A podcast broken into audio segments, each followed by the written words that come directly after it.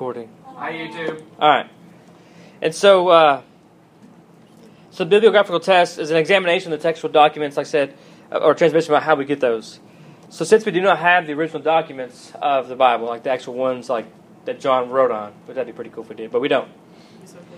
We got to know how reliable are the copies that we do have in regard to the number of manuscripts and the time interval between the original and the other copies. Did they ever find the original? They have not found any like that they actually wrote on.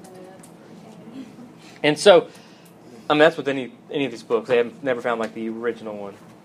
And so the test here is how many copies, like when it was written, the earliest copy, the time span between like the original pen date, the copies, and how many copies. That's how they determine, you know, the bibliographical test of a book. So here we go. The originals. They disintegrated. Disintegrated, burned. I mean, who knows? I mean, they were, to a lot of people, they were considered heretics and crazy, and so some Jews may have burned the copies. I mean, I don't know. I really don't. I mean, because like, if you look at a lot of the New Testament, a lot of them were letters written to certain groups of people. So they could have, by passing it around, let anybody read it, it could have fallen apart easily. Who knows? So, this is the first one we're going to look at here. So the first one's Caesar. Nobody argues that Caesar wrote stuff. I mean, they know who Caesar was. He's in the, he's all over history documents, and so nobody argues that he was real. So we have this is I don't have the name of what it was, but he lived between 100. Should we write that whole graph thing down? Probably. Yeah. 144 BC is when his works were written. The earliest copy that we have for him was 900 AD. So he wrote in 144 BC, and the earliest copy of his work is 900 AD, which is a span of 1,000 years. It's a long time. Right? And this is how many copies we have of his work. 10. Wow. Okay. You guys got that? Wait, say that one more time. I'm sorry. And so we have, he wrote between 144 BC. The earliest copies we have of his work is 980, so it was 1,000 years between when he wrote and when the copy was made, and there are only 10 copies that we have. So I wonder how accurate the copies are to his original. Yeah, right. Did you have a question? Oh yeah, is that an O? Where? After the H. On which one?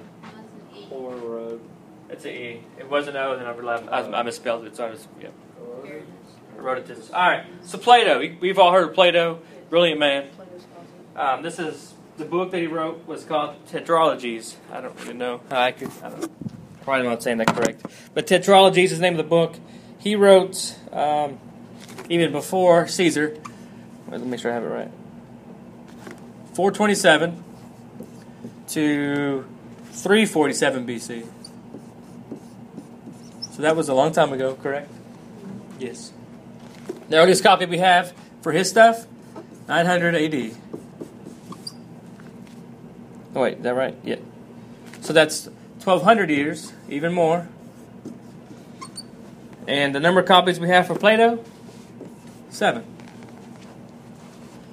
Pliny the Younger, he wrote a lot of history stuff. He wrote between 61 and 113 AD. The earliest copy we have of his stuff was 850 AD, which is a time span of 750 years. So that's better, right? Who is that? This is Pliny the Younger. He wrote some history. I mean, that's what his book was called. Was called History. So there are 750 years, and again, we have 7 copies. And then I have Herodotus. He wrote, again, history stuff as well. He lived from 480 to 425 BC. The earliest copy we have of his, again, 900 AD. Somebody got really busy, 900 AD apparently. Just wanted to write everything down. So that was 1,300 years, the longest time span so far. And his copies, we have 8 copies of his work. Bless you, I think. I don't really know. Sophocles was 496 to 406 BC.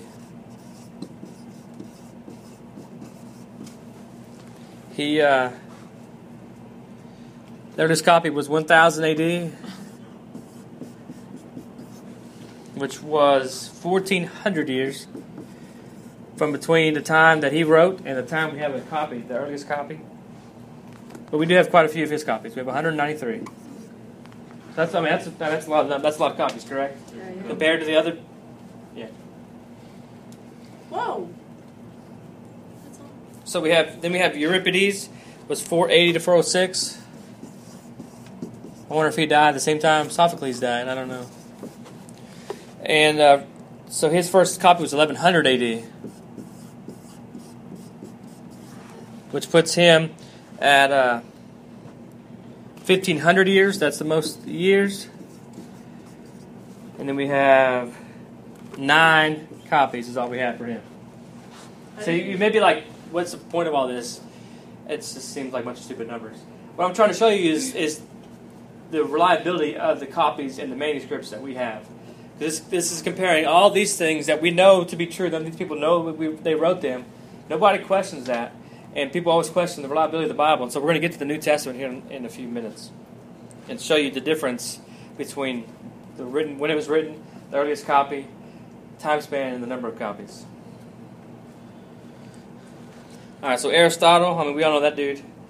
Smart guy. 384 to 322 B.C. Again, like I said, we don't question anything that he wrote. We know that he wrote it.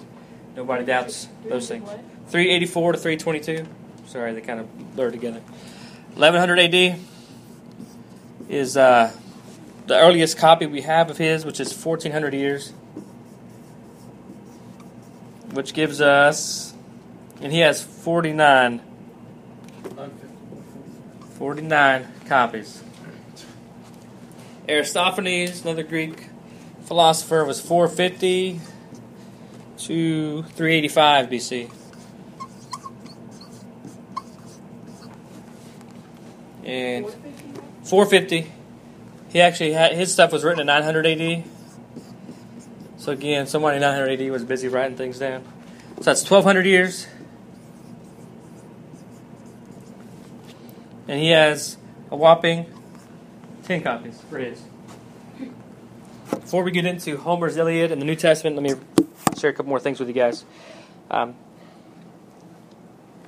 Iliad, I mean, have you guys ever read that story or watched like the Odyssey and stuff? Read parts of it. I read part of it for a project. And so, but we're somewhat, we at least know the story. At least, I've heard of the story maybe. What is it? It's about Odysseus trying to get home from the Trojan War. Yes. So the story of the Trojan horse, Achilles, all that stuff comes from this story. All right, so next to the New Testament, there are more manuscript copies of the Iliad than any other book. Both the Iliad and the Bible were considered sacred, and both underwent textual changes and criticism of the Greek manuscripts. The New Testament has about 20,000 lines in it. The Iliad has about 15,600 lines. Only 40 lines or 400 words of the New Testament are in doubt, like maybe it's messed up in the manuscript or whatever. It's only 400 words or 40 lines. In the Iliad, there's 764 lines that are in doubt. So this 5% textual corruption compares with 0.5% of the New Testament. So nobody doubts the Iliad that he wrote it, so, but people always doubt that the New Testament was written and those kind of things. So here's the numbers for Homer's Iliad. So this was written in 900 BC. So it was written, the oldest book. The earliest copy is 400 BC. Did you mess up? Yeah, she did. Sorry. So 400 BC. So that's time span of what? 500 years. 500 years. That's the shortest time span, correct? Only 500. That's okay. Right. That's the shortest time span we have so far. And most copies. Number of copies? 643. Wow. That's a lot of copies. Yeah. Right? Totally missed Book Testament. 500 years. 500 years. Check more says 1200. What could you say? Whatever. All right. The New Testament is written between 40 and 100 A.D. I think Mark was written about 40, and Revelation was written probably about 90, 95, somewhere around there. So the earliest copy was 125 A.D. As a time span of what? That's like 25 years. Right? 25 years. Okay? Did it right. And so we see 25 years, and the next closest is 500 years. Here's the number of copies. It's still growing though. So, Good. 24,000 plus copies of the Bible, or of the New Testament. In that span of 25 years? Yeah. 25 years. The purpose of this was not just to bore you with some numbers, but to show you the bibliographical test of how the Bible stacks up compared to other books of antiquity. So this is not trying to show you the inspiration of the Bible, as the Word of God, but just to show you, compared to other books, how it stacks up. If we're going to, all ancient literature needs to be compared to these books, or to this scrutiny, so that's what I did. So since scholars accept as generally trustworthy the writings of the ancient classics, like all those that we already looked at, even though the earliest manuscripts were written so much later than the original copies, so it is clear that the reliability of the New Testament is likewise assured. Just look at the numbers for the New Testament are just so much different. Right? 25 years, 24,000 plus copies. Like I said, the next best is Homer's Iliad. 500-year difference and only 643 copies. So like I said, this was just to show you the reliability of the Bible from the bibliographical standpoint.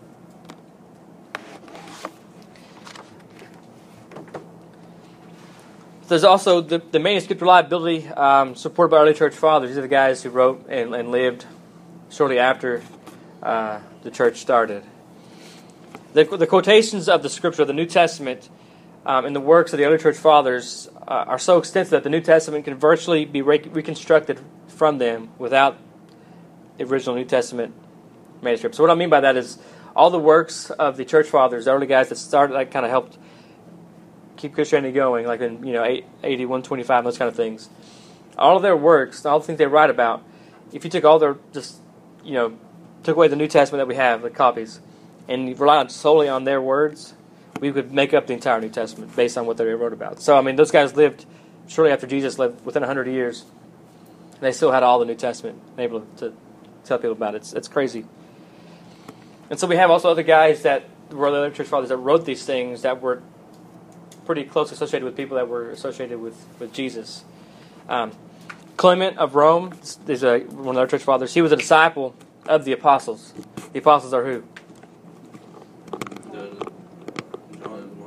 Yeah, John, basically, the disciples. Jesus, 12 disciples that he had, minus Judas, because he was hanging out. Minus him. And so the other 11 guys, so Clement was a disciple of those guys. And so he had, first-hand knowledge of Jesus, right? And back then, like I said, when Brad was here, when we had that crazy guy that wore the hat and the beanie. He's so awesome. When he was here, we talked about what a disciple's job was. Their job was, one of the things was to learn, memorize every word the teacher spoke. And so Clement of Rome knew Jesus' words because he was a disciple who was a disciple of Jesus, Another guy, Tertullian, he was appointed by Peter. Peter, of course, was Jesus' right-hand man.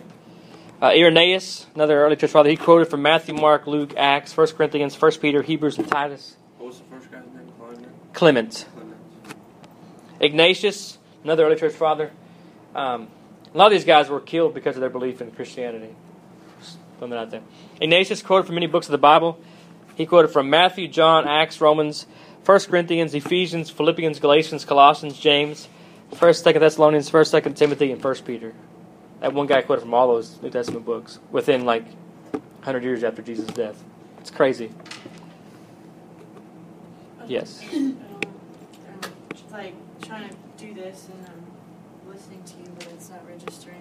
He quoted what he He wrote down a lot. He has a lot of works himself that he wrote down. And a lot of what he wrote down was straight from what we have as our New Testament. So, he was just being in the presence of God and just doing Bible study. No, he had they had copies, like I said, because there's so many copies. He had copies of the New Testament, what we have as our New Testament. And so he would quote directly from those teachings. So what, like God would speak to him and he would write it? At the book? No. His works aren't inspired like the New Testament writers. Mm-hmm. He was quoting directly from the Bible because he had, or from what we call the Bible.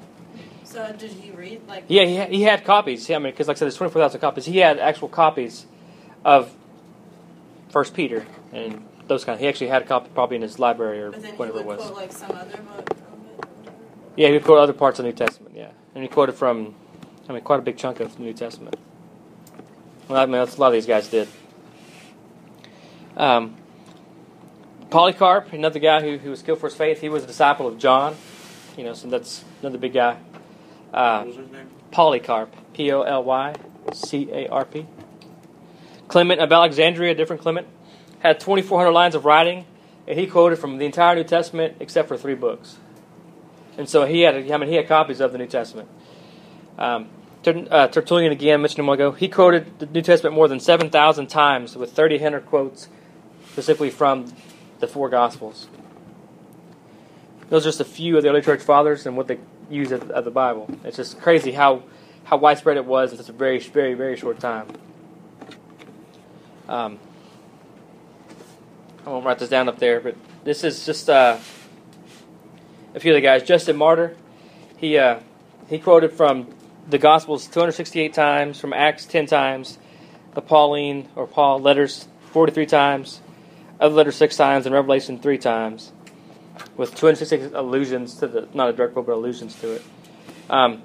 Origen, he quoted the Gospels 9,231 times, Acts 349 times, Paul's letters 7,778 times, the general letters 399 times, and Revelation 165 times, for a total of nearly 18,000 quotes from the New Testament from one guy. He said he didn't live a whole lot past Jesus. You know, chopped off his head or something? I'm not sure how he died. But they did execute him? More than likely, yeah. I have a book in my office that it's called Fox's Book of Martyrs, and it's just a guy who collected a bunch of stories of early church guys and how they died for Christianity. So that's the bibliographical test, and it's amazing just looking at it from that perspective and how reliable it is from an historical document. Does that make sense? Would you guys agree that it's reliable from this test, correct? We just look at it in this. A whole lot more reliable than anything else up there. Yes, period. People probably don't have a clue this is even out there in this kind of test, which is why I'm teaching you guys so you can say, hey, from a book standpoint, from a historical standpoint, this is so much better than the others. So now we have the internal test for reliability. Aristotle wrote that the benefit of the doubt is to be given to the document itself, not arrogated by the critic to himself. So what Aristotle's saying is the text must have the benefit of the doubt to being authentic. The critic just can't walk up to it and say, I don't believe it's not true. It must be given the benefit of the doubt and then proven to be false. Does that make sense? Mm-hmm. And so what we have in the New Testament, they wrote as eyewitnesses on first-hand information. You don't have to write these down, but Luke 1:1-3, 2 Peter 1:16, 1 John 1:3, Acts 2:22, John 19:35, Luke 3:1, and Acts 26:24-26 all talk about how they wrote from first-hand experience. So that that's just first-hand internal evidence that we have of the New Testament and its authenticity.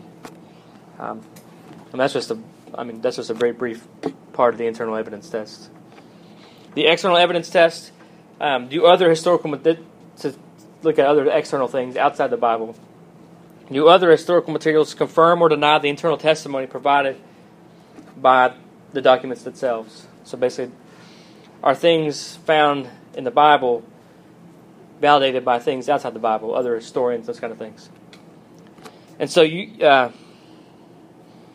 going to take this guy down. I don't know how to say it. He wrote on how Mark actually wrote down the things that Peter taught him, so he was there when Peter talked to Mark, and Mark wrote down those things. He saw it all firsthand.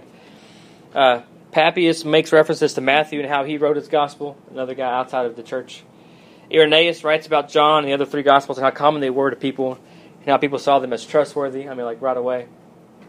Ignatius, he lived shortly after Jesus died. He knew all the disciples personally, and he heard their stories. So this is a guy outside of the people who wrote the Bible. Josephus, anybody ever heard of Josephus? He's probably the most famous Jewish historian at this time to kind of corroborate some of these things. Heard of him, I don't know what he did.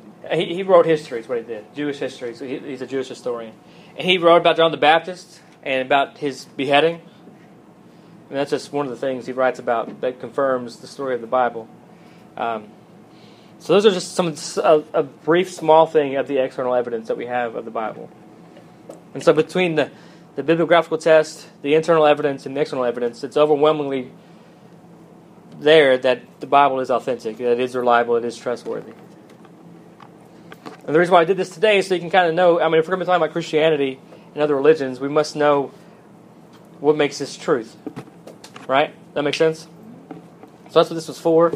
Some of you guys, hopefully you guys weren't completely bored of tears because of it, but it's important that we understand this stuff and know these things to be able to tell other people, hey, it's not just a book, it's so much more than that, So, real quick, we have a little bit of time. We're going to do our... I need you guys to write this down. This is that SOAP assignment I told you guys about. We're going to learn how to do that real quick. So write SOAP. Yeah, well, let me show you how to do it like this. Because you have soap, and then within the O, you have a very small space.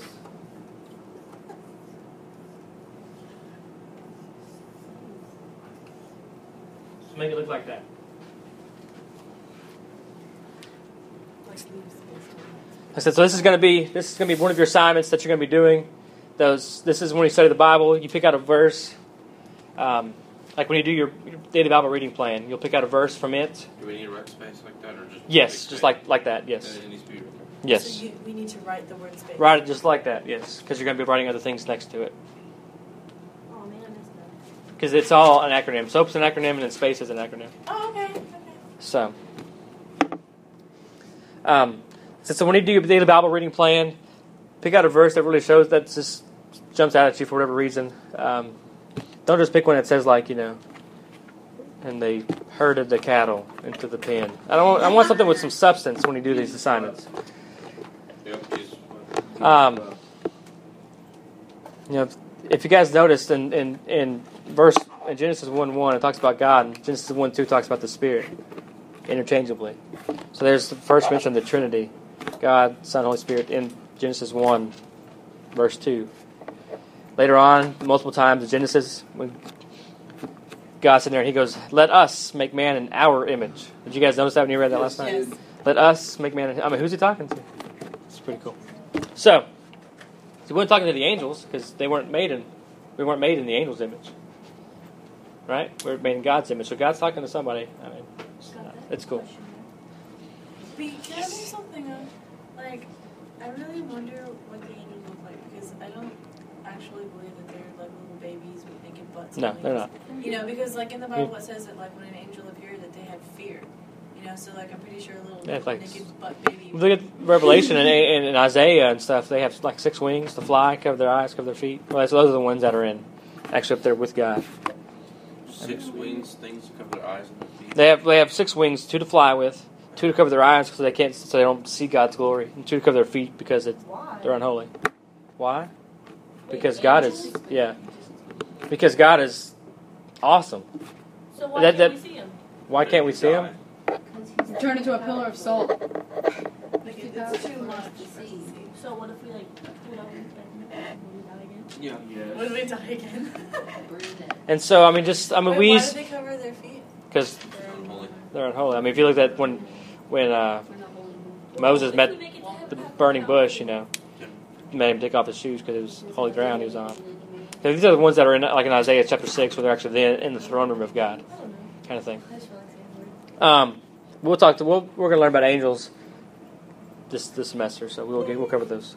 All right, so SOAP. This is what it is. All right, S is for Scripture. So you can write that down. S is for Scripture.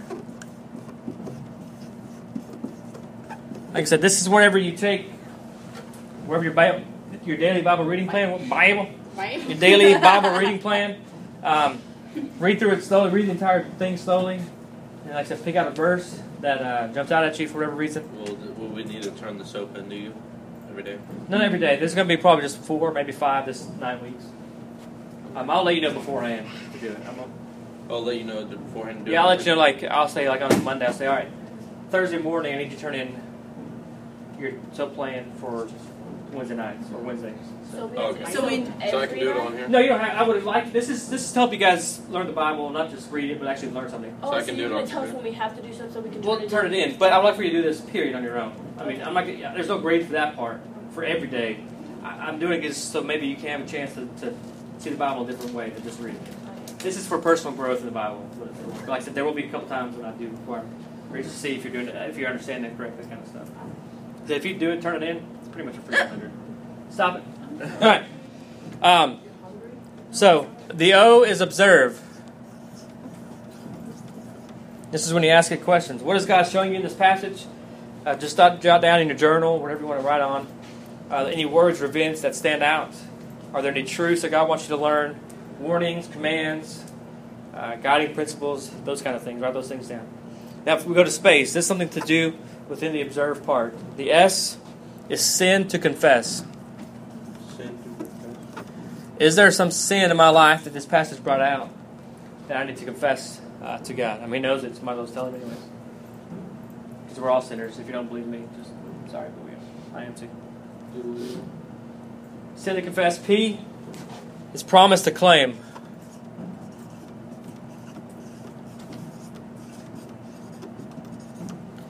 Is there a promise in the passage that is from God to you?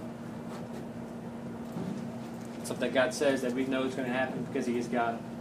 This is from the past. And A, an attitude to change. We have no problem with that here, do we? No problem to change our attitude. Attitude to change. Does this verse prompt some sort of attitude change in our life? The C, is there a command to obey? Is there something in this passage that God is telling us? A command or directive to obey what He says. Like when you come across the Ten Commandments, that part's pretty easy. E, example to follow. Jesus.